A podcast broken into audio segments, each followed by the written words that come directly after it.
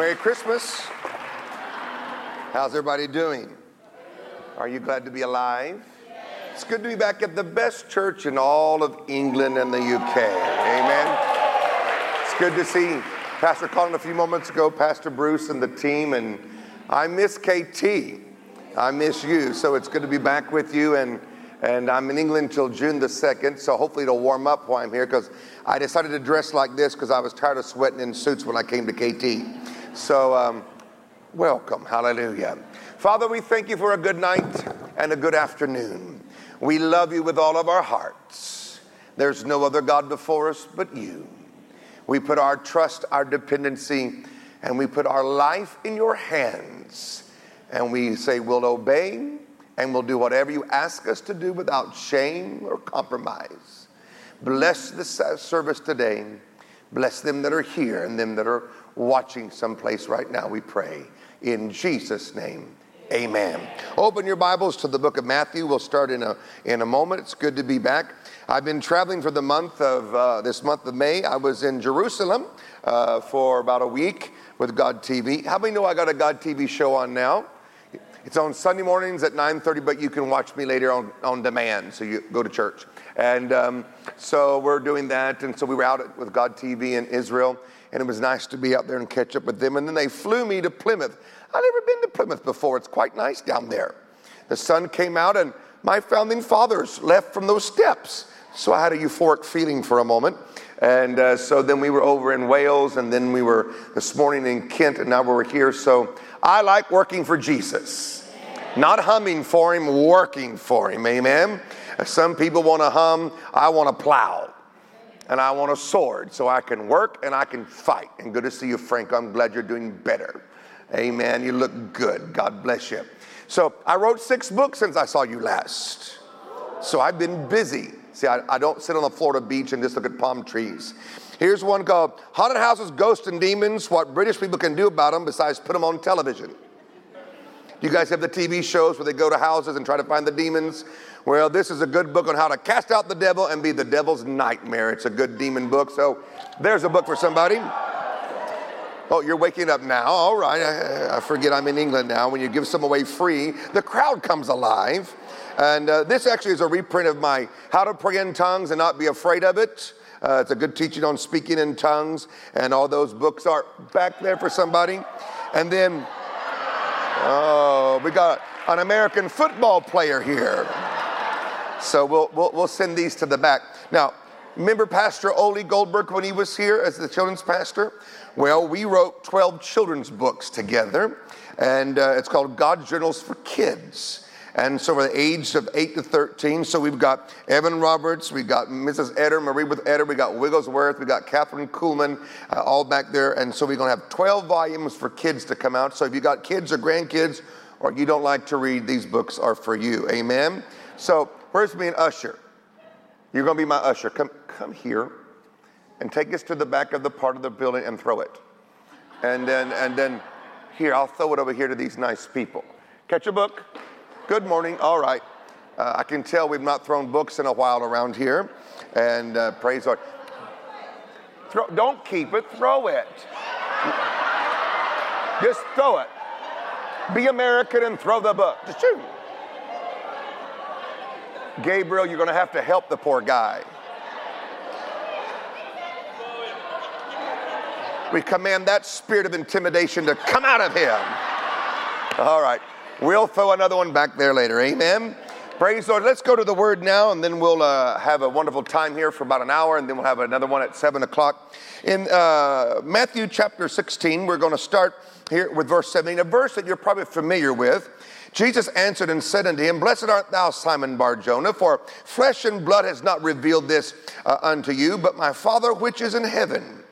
And I say unto thee that thou art Peter, it's good to know who you are, and upon this rock I will build my church, and the gates of hell will not prevail against it. And I will give them the keys of the kingdom of heaven, and watch over the church binds shall be bound, and whatever it looses shall be loosed. Now, I want to address um, this for a few moments this afternoon the importance of loving the local church. I was in this country less than five hours when I heard this statement I don't like the local church. Now, I want to take that sacred cow and barbecue it.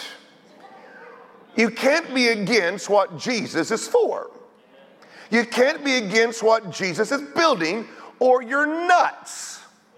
Notice I didn't get one amen except from the pastors over here on the right side of the building. Because sometimes, I to say, at this time, in both of our countries, there is, in my observation, a antichrist spirit working to undermine what Jesus declared is important to him and that he wants to build, not just from people outside of the church, but he's found a way to get inside of the talk, the mindset, and the emotions of many Christians where I don't like the church. So I want to pick up my American shotgun and shoot this thing this afternoon with all of you here at the five o'clock teaching session. Is that okay? And whether it's not, here it comes. Number one, Jesus said in this verse, He said, I will build my church. And so this is something that Jesus has put time and attention and muscle and care into doing. He does not throw the church together by making it a, a teepee or a little shanty.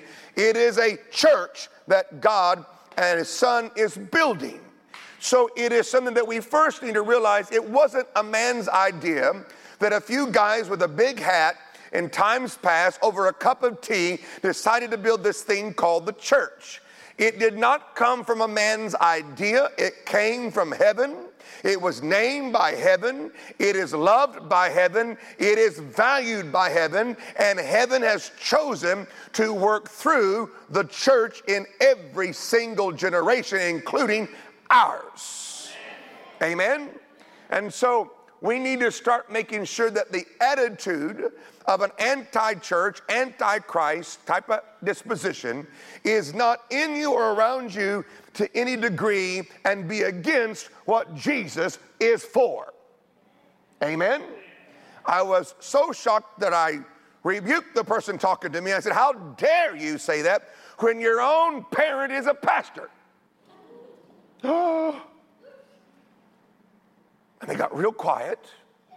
And I said, I think you need some deliverance from all the talk and all the stuff that the devil tries to say why the church is not important and irrelevant and not a strong part of God's answer for the world's problems today.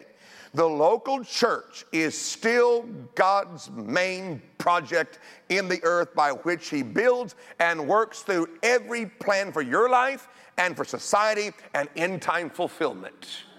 Amen. Let's read this verse again and say amen more because I like that.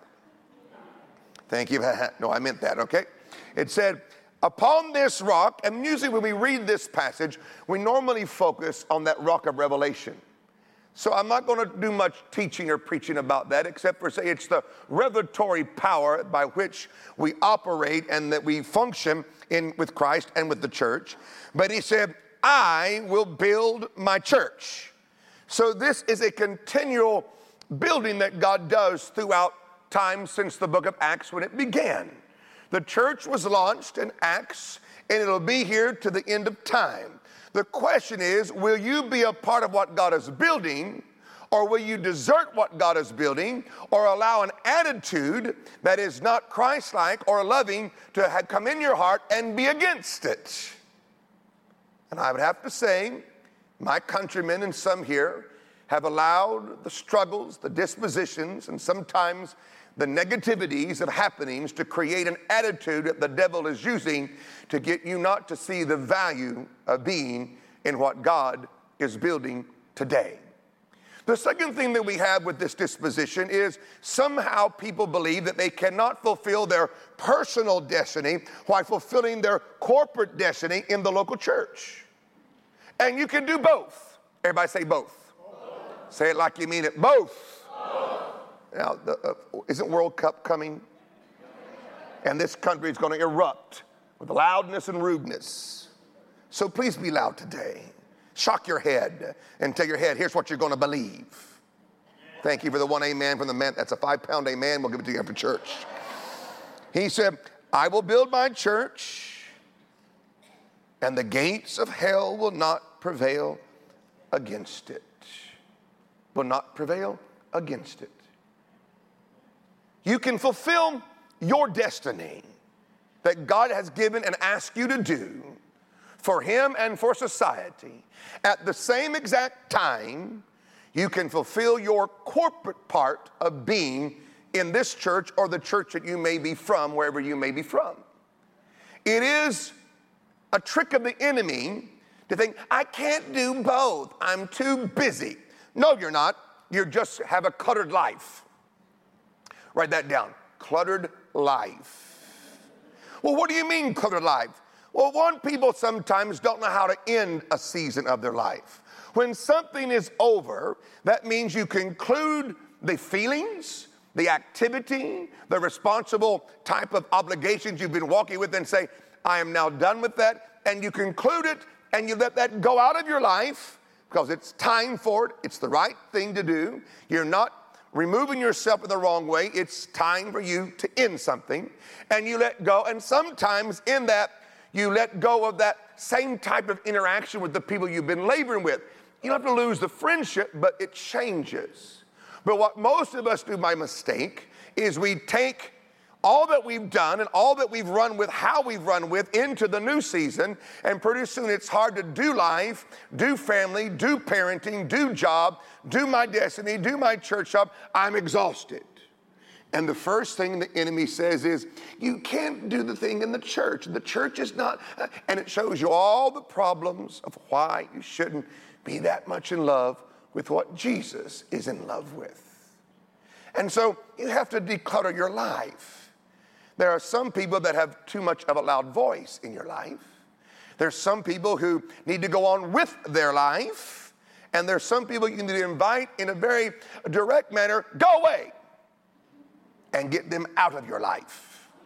And it'll be amazing how much time you have to be a wife and a husband and a mom and a dad and be able to do your job and your destiny and work as your part in the local church to help it stay strong and bring your supply to the thing that God is building and that the God loves. Amen? And so I ask you when I finish here today and you have a holiday tomorrow, take 15 minutes and think about how to declutter your life so that you can do what you need to do in the time that you're in and not throw out something that you're supposed to be a part of in your life. The third thing about this verse here, it said, Hell cannot prevail against the church.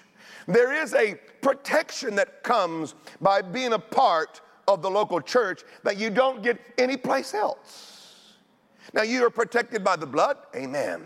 The word can, bring all these places we have protection, but there's also a protection that the Bible says with the local church. He says, the authorities or the activities and the strategies of hell will not win over my church. As a church historian, there were a few times in history where you thought, I think the devil's winning. But the church won. And the church has survived for a few thousand years. And if the Lord tarries, it'll survive for another thousand years because no matter how bad it may look at some times as in history or at present moment in certain parts of the world, it will prevail because there is a divine command that hell will not conquer what God through Jesus is building. And I like to be a part of that protection. I like to be a part of that blessing. Let's go to 1 Corinthians chapter 12 for another passage here this afternoon. You can all smile. There's no damnation coming in my sermon. It's just all preaching and teaching so you can relax. Am I talking too fast? Okay. You were looking at me kind of British and I didn't know if it was my accent or your ears. First, that was a joke. You're supposed to laugh then, okay? 1 Corinthians 12, verse 28. It's a verse made up of two incomplete lists. The first list only mentions three of the fivefold gifts that are mentioned in Ephesians 4:11. And God set some in the church, first apostles, second prophets, and thirdly teachers. Now, the next list starts like this after that, or God sets in the church, after he mentions these three, this next list that I want to highlight for a few minutes. He said, when God puts a church together, he says here, I put in the local church miracles. Uh, he didn't put them in a hospital, even though they need them there. But he put miracles in the local church, and we of the church can carry that power to the hospital or to those who need. But he said, I put in my church miracle working power to help get everybody victory, to help get corporate victory, to help get city victory and national victory and generational victory. Miracle power resides in us as an individual and in our corporate gatherings. Why does the devil hate it? When we all get together, something divinely happens in our unity, in our prayers, in our believing that no devil or horde of demons can stop, and not even a bunch of mighty men in government can stop the government and the move of God's people. The problem is we don't quite believe that strong enough. That's why we're afraid when we should be singing or we should be a little bit bolder about matters. He said, I put miracle power in the church. Every church that God owns has miracle power in it. If the church you attend uh, doesn't have miracles in it, then I'm not sure God owns it. God doesn't go to every church in my country and yours. He'd like to. But some churches don't like what God does when he attends church. He don't obey your order of service sometimes. He don't obey your clock either. He don't obey your little traditions. God's God. And if he owns and is the author of the church that you're a part of, and he's building it, he may some Sunday morning, not just on Wednesday night or a cell group night, but right when all the rich visitors are there on the front row, have an old fashioned what we call healing deliverance meeting so they can see it in action and maybe even get free themselves. But, Brother Roberts, rich people don't like that. Have you tried it out yet? If you're bound, I don't care what you are, you like freedom. If you're sick, you like to be healed. If you're confused, you like peace of mind. Miracle power is in the church that God builds. When man builds a church, we have a glass pulpit. I like them. I like comfortable chairs. I love air conditioning, which England has not figured out yet. I like all these natural things. But he didn't say have a chair. He didn't say have a glass pulpit. That's your choice. It's okay. If you're going to buy a chair, make sure it's real comfortable so you can sit for a while. When God builds a church, he puts miracle power right in the middle of it. And not on a visitational mode, a habitational mode. I think sometimes the great congregations of KT forget what's rested here habitationally for decades. And some of you don't really get to know about it until you're gone from it. And then all of a sudden, your value system kicks in, but sometimes it might have been a little too late. And you miss the blessing of your time at this beautiful church. Jesus says here in the book of Corinthians through Paul, when I build a church, I put gifts of healings in the church. Notice it has an S, gifts of healings. It's the only gift of the Spirit that's plural. What is the gifts of healing? The best way I've learned to define that gift is this way For every disease known to man, and every disease not yet labeled or discovered or placed in a certain category, that's afflicting people. There's a gift from God that cures you. There's a gift from God that helps you overcome it faster than natural people if you're afflicted by it. God puts in His church when He builds it gifts of healing, and He wants to leave it there all the time, not just visitationally. He wants these things to be there all the time morning, noon, and night Sundays and Mondays and Tuesdays and all during the week and holidays too. Heaven doesn't have a bank holiday, it stays always open for the prayer of the faithful and the need that they may need from the throne of God. Aren't you glad God doesn't take a time out and go to some other part of the universe and take a break. Tomorrow you'll have a bank holiday and you deserve it. But aren't you glad the church and the power of God never has a bank holiday? It never gets tired.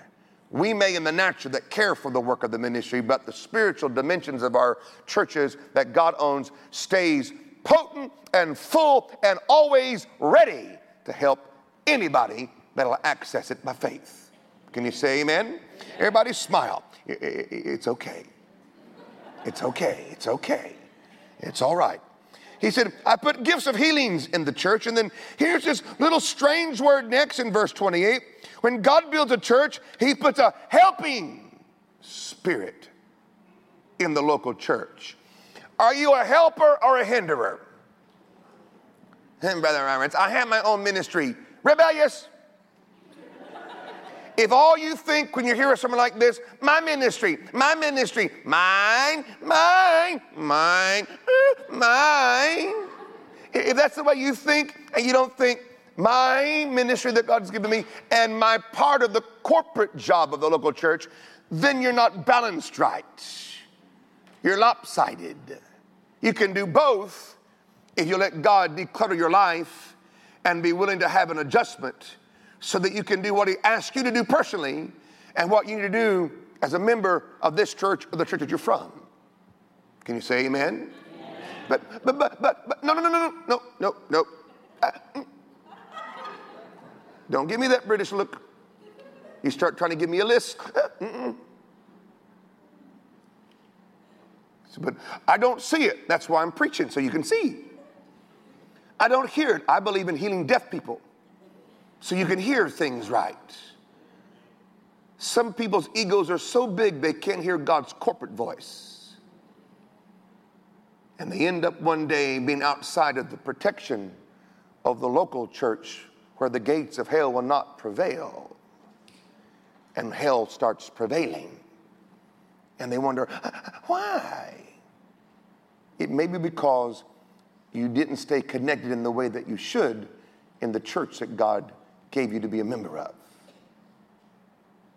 I'm 48 years old, and I've not been a cruisomatic. You know what a cruisomatic is? Someone that cruises from church to church, from convention to convention, from church to church. I've been a member of about five churches in my life, and I'm almost 50. I'm binding it, but it keeps coming. I want to be 38 again. I bind 50. Go away from me. But it laughs at me and keeps coming straight toward me. If you have any advice, I'll take it. of How to stop it. I was a member of a church from the age of five when I remembered until I was 15. I went to a church called Evangelistic Temple in Tulsa, Oklahoma from the age of five to 15. Our family was there more times than not. Back then, we went Sunday morning, Sunday night, and Wednesday.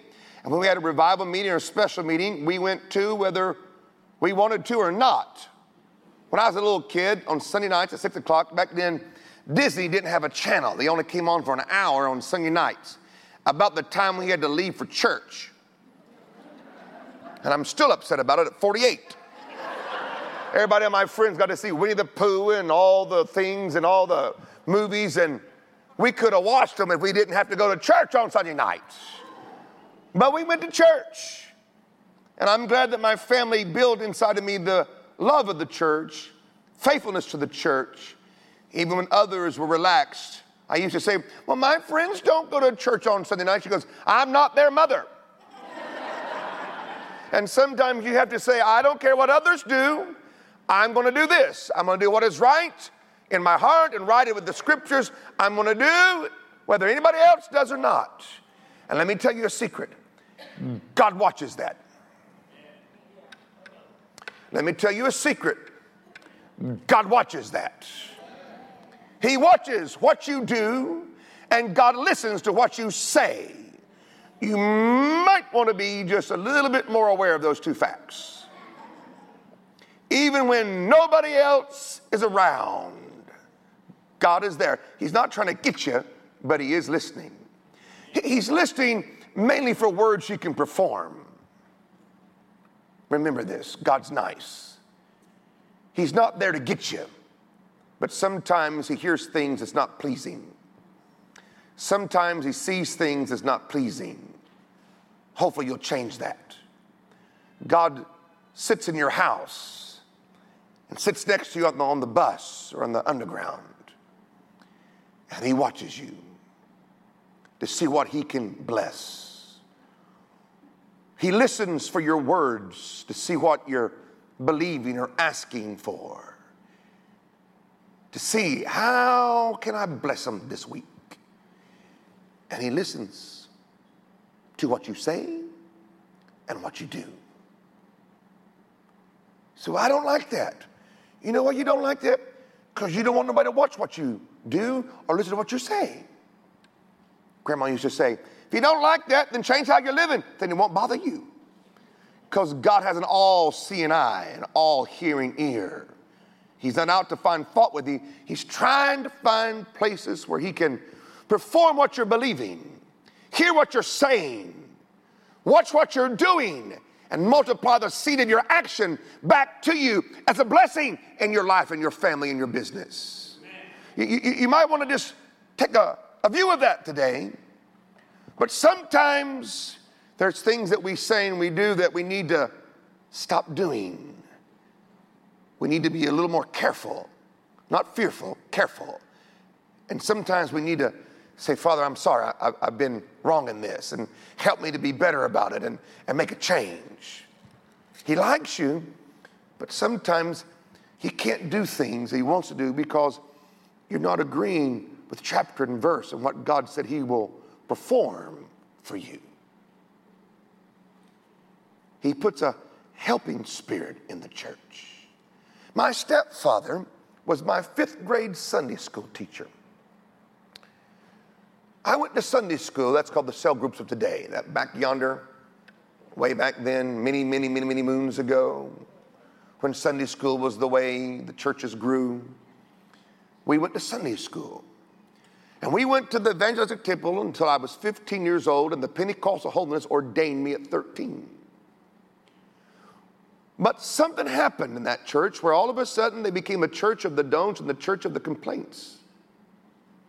And for us to move churches was very difficult because we didn't move because we didn't like the sermon this week or we didn't like the guest speaker. When God plants you, only He can uproot you. And we changed churches for the first time in my life, and it was a big deal. Not because we were angry, but because it was time for us to make a change. And we went to Victory Christian Center, Pastor Billy Joe and Sharon Daugherty. In that church, I was a member until I built my own church in California. I was in that church until my ministry began. And I was still in that church after my ministry started. And when I went to that church and I wasn't preaching out someplace, I was an usher. An usher.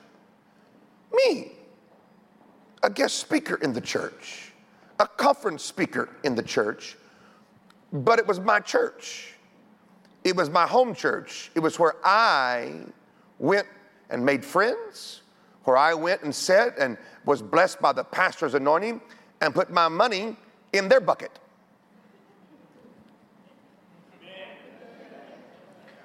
And one day the pastor said to, to, the congregation, We need more help here. And I thought, well, if I learn how to be an usher when I'm here and they need help, I could do it. It was one of those places I could be a blessing without my absence causing a problem because some things need people's consistency, but mine was inconsistent because I would be traveling some weekends and back some. So I went and talked to the the right hand guy. I said, Would this be okay? He goes, Oh, sure, Robert, but do you really want to do that? I said, Well, I'm a member. You ask.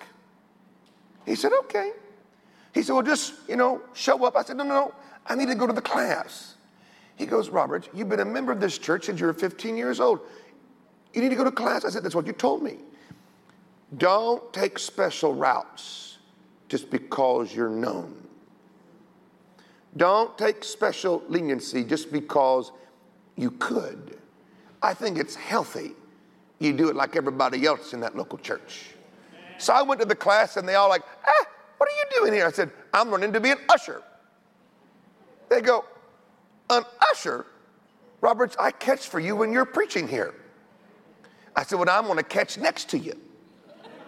They go, I want a picture of that. And so I did the whole class over a few weeks when I could, and I became an usher in my church. When I was there, I'd pass out envelopes, pass out the bucket. I'd do things that they needed help to do. And I liked it. Got to this side of the room. I liked it. I didn't feel it degraded me.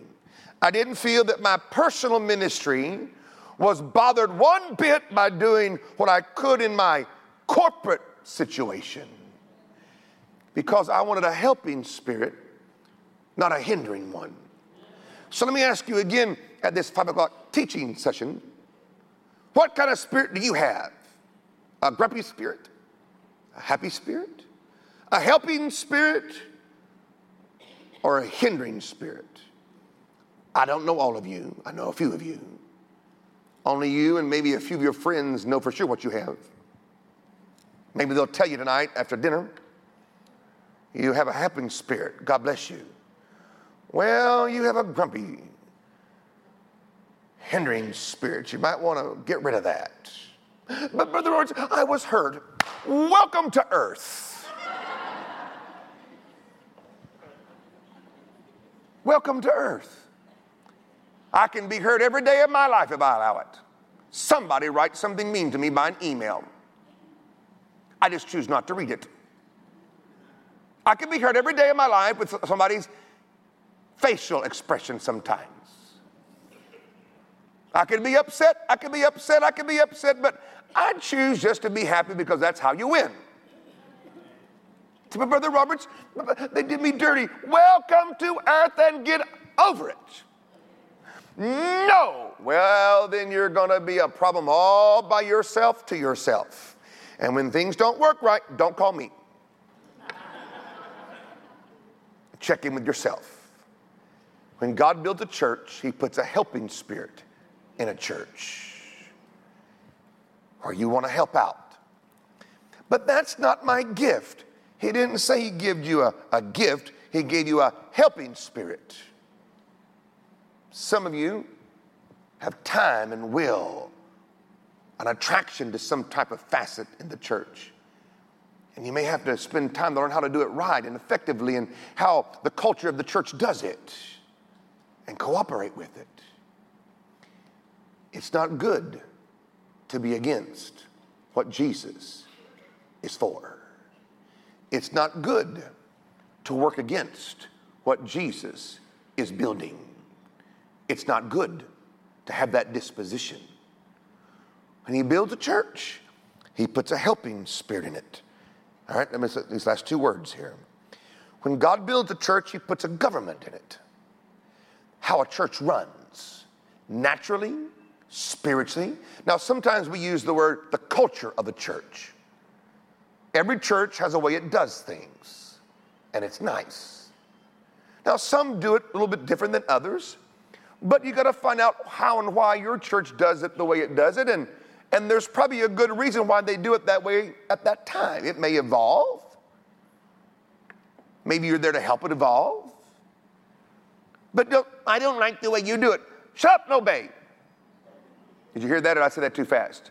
I'll say it slowly. Shut up and obey or flow with what's going on there. I learned too when I pastored 20 years in California the thing that bugs you the most about your church is a thing you're supposed to help.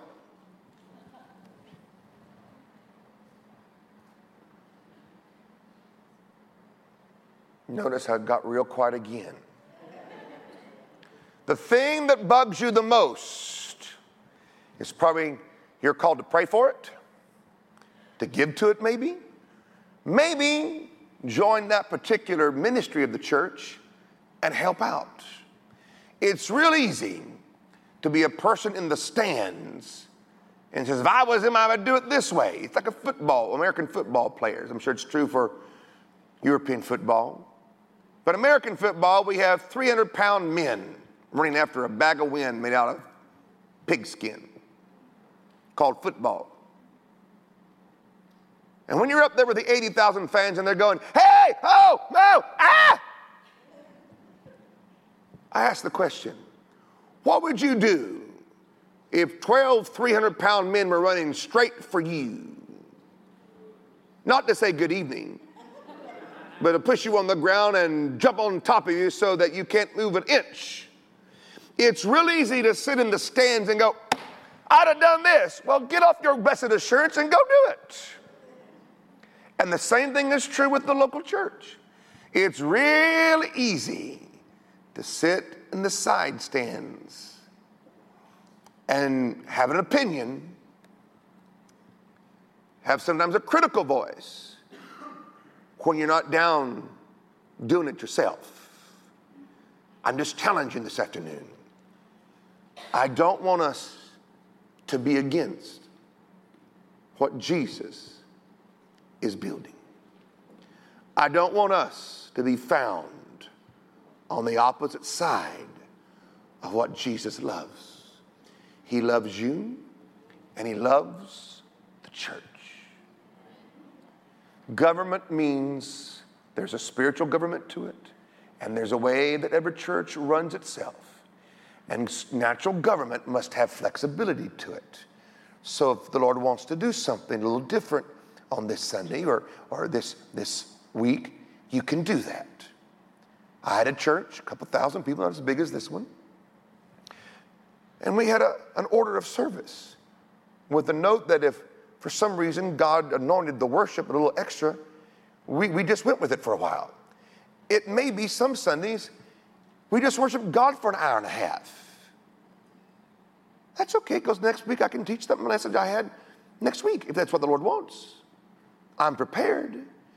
But if for some reason that day the Lord wanted to do something a little different, your structure, your, your government has to have some flexibility just so if He wants to do something outside of how you normally plan it, it's okay. It's His church. He, he, it won't fall apart. Your traditions may go, ah, that's okay, step on them. Traditions, Jesus said, was the enemy of the life of the Spirit and the force of faith in your heart. He said, I put it in the local church. The last thing in this verse, he says, and I give to the local church diversity of tongues. Now, Kensington Temple, you're a great Pentecostal church in all of the world. You're one of the great churches in this great nation of the British Isles. Your founder was outstanding. All the pastors before Pastor Colin and Bruce and this team were good people too. You've inherited a beautiful succession of a growing church and growing faith and staying on the edge of what God is saying in every moment of time. And none of them was ever ashamed of speaking with other tongues, privately or publicly, in a believer's meeting. And don't be so wonderful that you can't pray in unknown tongues out loud enough for that sound barrier to be broken. What you become ashamed of won't work for you. What you're ashamed of, you won't get the blessing for. Don't be ashamed of speaking with other tongues. Don't be ashamed of the government of God. Don't be ashamed of a helping spirit. Don't be ashamed of gifts of healings and miracles and the ministry gifts. Don't be ashamed. Now, let me address this. Brother Roberts, churches have problems. I never noticed. like you have problems too. There are times when the winds of adversity blows against you and blows against the church. When they blow, you don't go with it. You become a steadfast rock of faith and a pillar in the house of the Lord. You pray, you abide faithful, and you weather the storms that have come against you. Some storms are just the demonic powers trying to weaken or divide what God loves and is building. Sometimes it's just human emotions and human uh, conflict that has to be resolved with right conversation and right amount of time of working through things. Sometimes it's a combination. Sometimes a church makes a mistake, like you do. And like God recovers you from your mistakes and makes everything turn out okay, He can do that for a church too, if you'll love what He loves and you'll be what you're supposed to be in the local church. Right now, in my country and yours, the Antichrist spirit seems to be working a little overtime to make sure we all get a little mm about the local church. Mm about every little bitty thing becomes a mountain. And I want to challenge you to shake yourself this afternoon to make sure that if that's on you, it takes about 30 seconds to get rid of it in Jesus' name. Amen. Amen? And you say, well, oh, no, no, no, don't, don't even start the list of defending it. Get rid of that spirit so God can take care of whatever needs to be taken care of. Any place the evil world is present, it's always a sad day when it wins.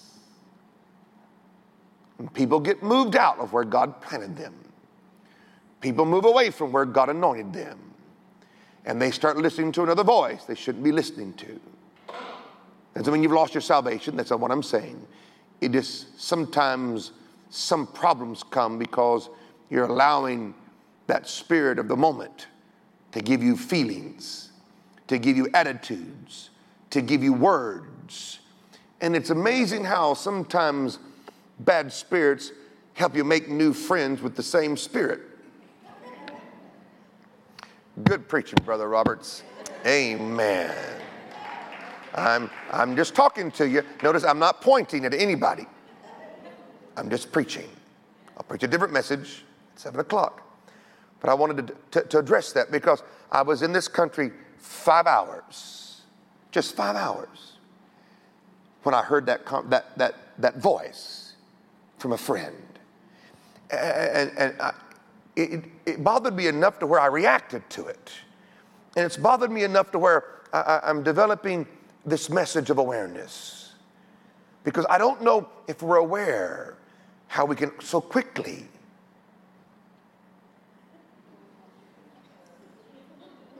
get this face. Now, I know you're Christian people, so you know how to put on the fake one.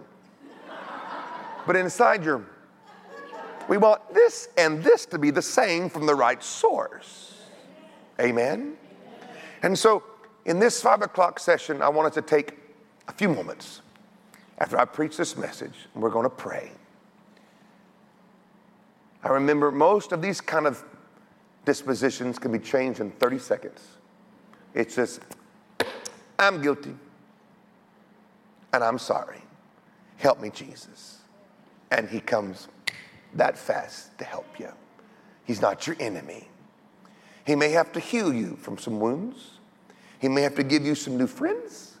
He may have to give you new pictures in your mind of the good stuff. Because it's human nature to always highlight the bad over the good. It's a born again nature to see the good over the bad. And there's a spirit working strong in Europe, strong in the UK. And I hate to say it, strong in my own country against the church. It's one thing when it's outside the church doors, it's another thing when it's inside all of us who are part of the great spiritual edifices called the church. Have you allowed your attitudes toward what Jesus is building to become real negative? Have you allowed a true wound, a hurt, a disappointment to become a stumbling block to your own faith? Have you allowed your friends to say things that you used to not counteract, but now because you've heard it so much, it's kind of become a, a little bit of a growing seed in you. Here's how it works, my brother and sister. When you stop politely defending what Jesus is building by just saying a nice thing or walking away from a bad conversation, that's the first step where that antichrist and anti church that Jesus is building starts to grow. I've been in conversations. I don't like the church. Sometimes some people need to talk for a moment. I'll listen. But I make sure I affirm I love what Jesus loves. And I'm for what Jesus is for. And I'm going to help do what I can to be a part of the building of what Jesus is building in the earth today. But Brother Roberts, my church is boring. That's why you need to sing louder. Clap a little bit more. Pray a little more fervent. Participate a little bit more when you can and where you can. Churches aren't perfect because you're involved. And I'm involved. But let's not be against what Jesus loves. Let's not be against what Jesus is for. If we're going to have an accusation, let it be because you like church too much. Let it be because all you do in all your spare time is go to church. That'd be a great accusation besides all those other ones. Now, I know sometimes, especially in small churches, the few want, that want to work end up doing all the work and they get worn out. And sometimes churches are running a little bit too fast of the vision and not letting things evolve the right way, and they have difficulty. I recognize that. And they are going to have to learn, like we all learn, how to balance the vision of God and the timing of the earth and all that together. But don't allow those things to create a mm, on the inside. I think maybe some of you have. I do. But you can fix it in a moment. You can fix it and say, Jesus, I want to be what you're for. I want to help build what you're building. Give me a grace. Fix my heart. Fix my mouth. And get rid of some of these goofy people in my life. Because I don't know how to tell them to leave. Can you just move? You'd be amazed what God can do for you if you just let Him. So this afternoon, we're going to take a few minutes here and we're going to pray. And we're going to ask the Lord to help us because we don't want that spirit out there to come into this church or any church you may be from, for you that are visiting. Because wherever you belong is where you belong, and you need to help them and be a part of it and not be anti. Can you say amen? Did, did you enjoy my little sermon? Yes. Amen. All right, stand up on your feet. Hallelujah. You can stand up for Jesus. There we go. We're going to pray together. We got about five or ten minutes here before we close. See, I'm doing good now, Pastor Bruce. I, it, it's not past 6:30. It's a miracle. I believe in them. Hallelujah. We're going to pray. All right. And then at seven o'clock, we'll have a different message and prayer lines and things. Let's just bow our heads for a little bit of privacy in a room like this. It's hard to create a privacy in a public room, and that's why we bow our heads in reverence and close our eyes to create a privacy moment in our heart. I'm not asking for anybody to make any public displays of anything. It's just a moment in a corporate gathering where you and Jesus can talk for a few moments. Holy Spirit, I ask that you come today over these beautiful people. Kensington people, Kensington Temple people and team are some of the hardest working people I know in ministry. And they work in a city that's not always easy to do what you've asked them to do. And Father, we recognize that there has always been an antichrist spirit, anti anointing, anti the love of what God loves. And we don't want any of that on us or in us personally or corporately. So this afternoon, we ask that you come and visit our hearts and visit our thinking and visit our inner person and show us where we may need to close a door. Show us where we need to make an adjustment. And we also ask for the strength to do that. Sometimes, Father, as much as we're trying to do our best, we, we're weak or we're overwhelmed at the moment. And we ask for help. Just where you're standing, you that may be watching, in your heart, ask the Lord for help. Ask the Lord for that touch this afternoon. Even if you're visiting here today, ask the Lord to touch you pertaining to your home church where you're from. We're glad you're visiting. I know we're a part of God's big universal church in the, in the world, but we want to make sure our local church stays strong. If we lose our local churches, we lose the roots of Christianity in our nations. We break the power of that antichrist spirit that has come with an anti church, anti spirit to be against what God has been building and building today. We say to it, Go from us, leave us, get out of our house Get out of our dwelling places. Get out of our social life. And let a refreshing come, our new alignment. And let the love that God has for the church begin to bubble up inside of us. Let us see the good over the challenges and over the mistakes. Let us see the beauty of God in the corporate family and Father, we ask that you help every one of us to be able to do what you've asked us to do personally and help us at the same time to do what you've asked and need us to do corporately in our church gathering. Help us to put those two together. Help us to declutter some of our lives so that we can have our life, have our families, our jobs, our holidays, and our private ministry and our corporate ministry together give grace, give anointing, give lift to people. I pray that the Lord blesses you, the Lord helps you. And Holy Spirit, let them know that you understand exactly where they are. And you're not angry. You're your helper and the comforter and the empower. And we just say to the devil, You're going to lose. We're not going to give in to that type of attitude and disposition. We found you, we caught you, we kick you out.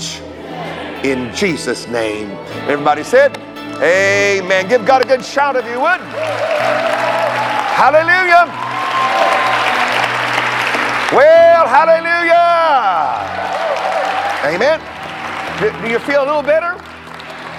You feel a little better? And put your arms around you like this and squeeze real tight. Now that's a hug from Roberts. Some of you are going to have to leave, and I won't see you until next time, but it's good to see you again. And let's make sure this Antichrist spirit's under our feet and not above our heads. Amen. Pastor Bruce, love you. See you later. God bless.